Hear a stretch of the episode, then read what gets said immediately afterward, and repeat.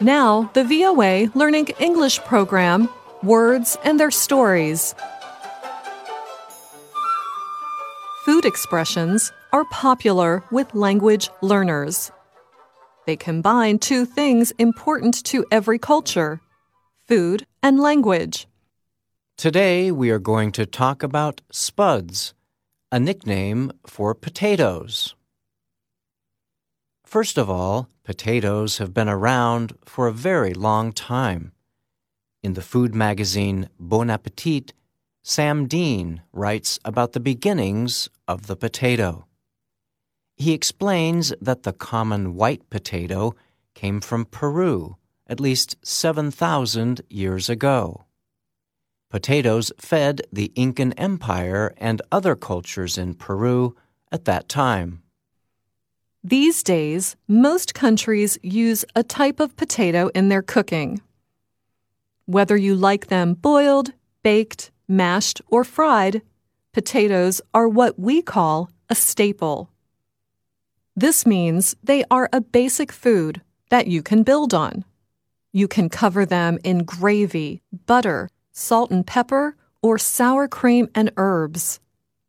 And for people who eat pork, you have not lived until you have eaten a baked potato topped with melted cheese and crispy bacon. Yum! Speaking of meat on top of potatoes, let's go back to the idea of potatoes being a simple, basic food. We have a potato expression to describe a person like that. Simple, basic, common. If someone is a meat and potatoes kind of person, they prefer eating simple meals, such as, meat and potatoes. They are not interested in complex, fancy food. They are unpretentious. Men are often described by this expression. When I hear about a meat and potatoes man, I picture a big, beefy guy. He likes to wear blue jeans and a simple t-shirt. He probably drives a truck and can fix it himself. He is a simple, no-nonsense kind of guy. I like my steak well done, potatoes fried, football games on Monday night. It's just who I am, a meat and potato man.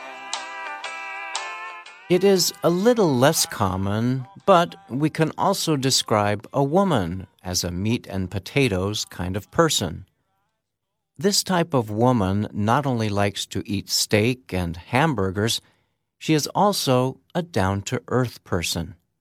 She likes simple things, can take care of herself, and is comfortable just hanging out with the guys.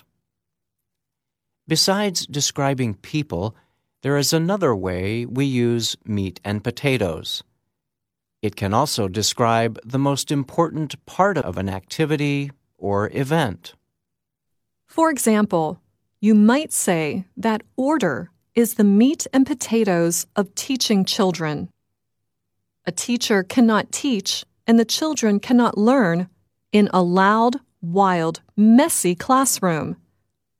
Now, order may not be the most exciting part of teaching little ones, but it is arguably the most important, or the meat and potatoes.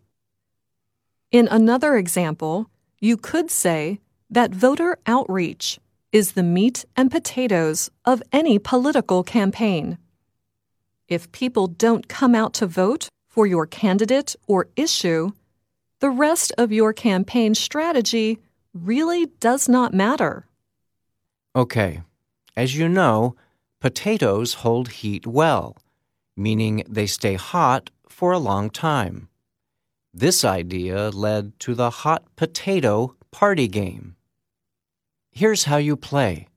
Players form a circle and toss a small object quickly to each other while music plays. You want to release the object as fast as possible, as if it was a hot potato. When the music stops, the player holding the potato must leave the game. However, hot potato is more than a game. It can also mean a divisive or difficult issue.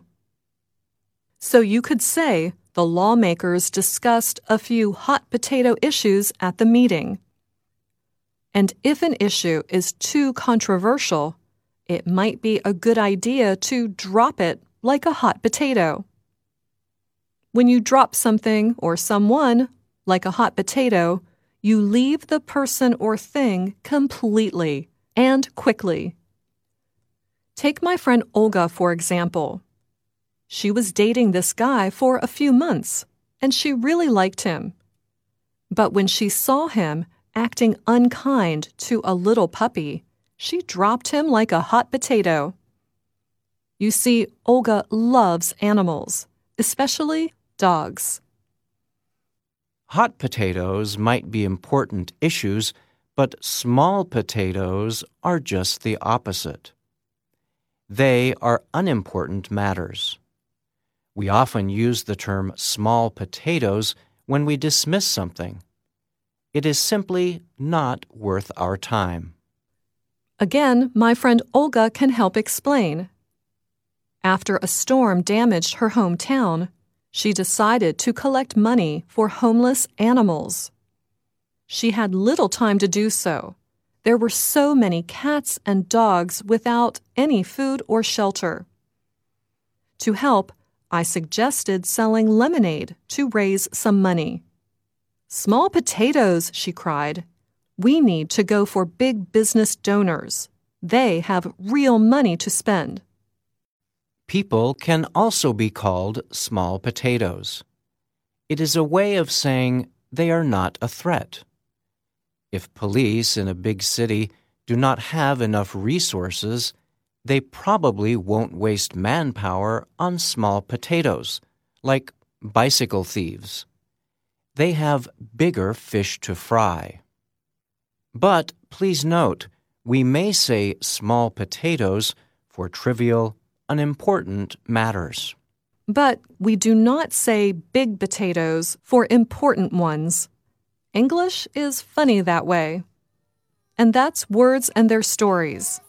I'm Brian Lin. And I'm Anna Mateo.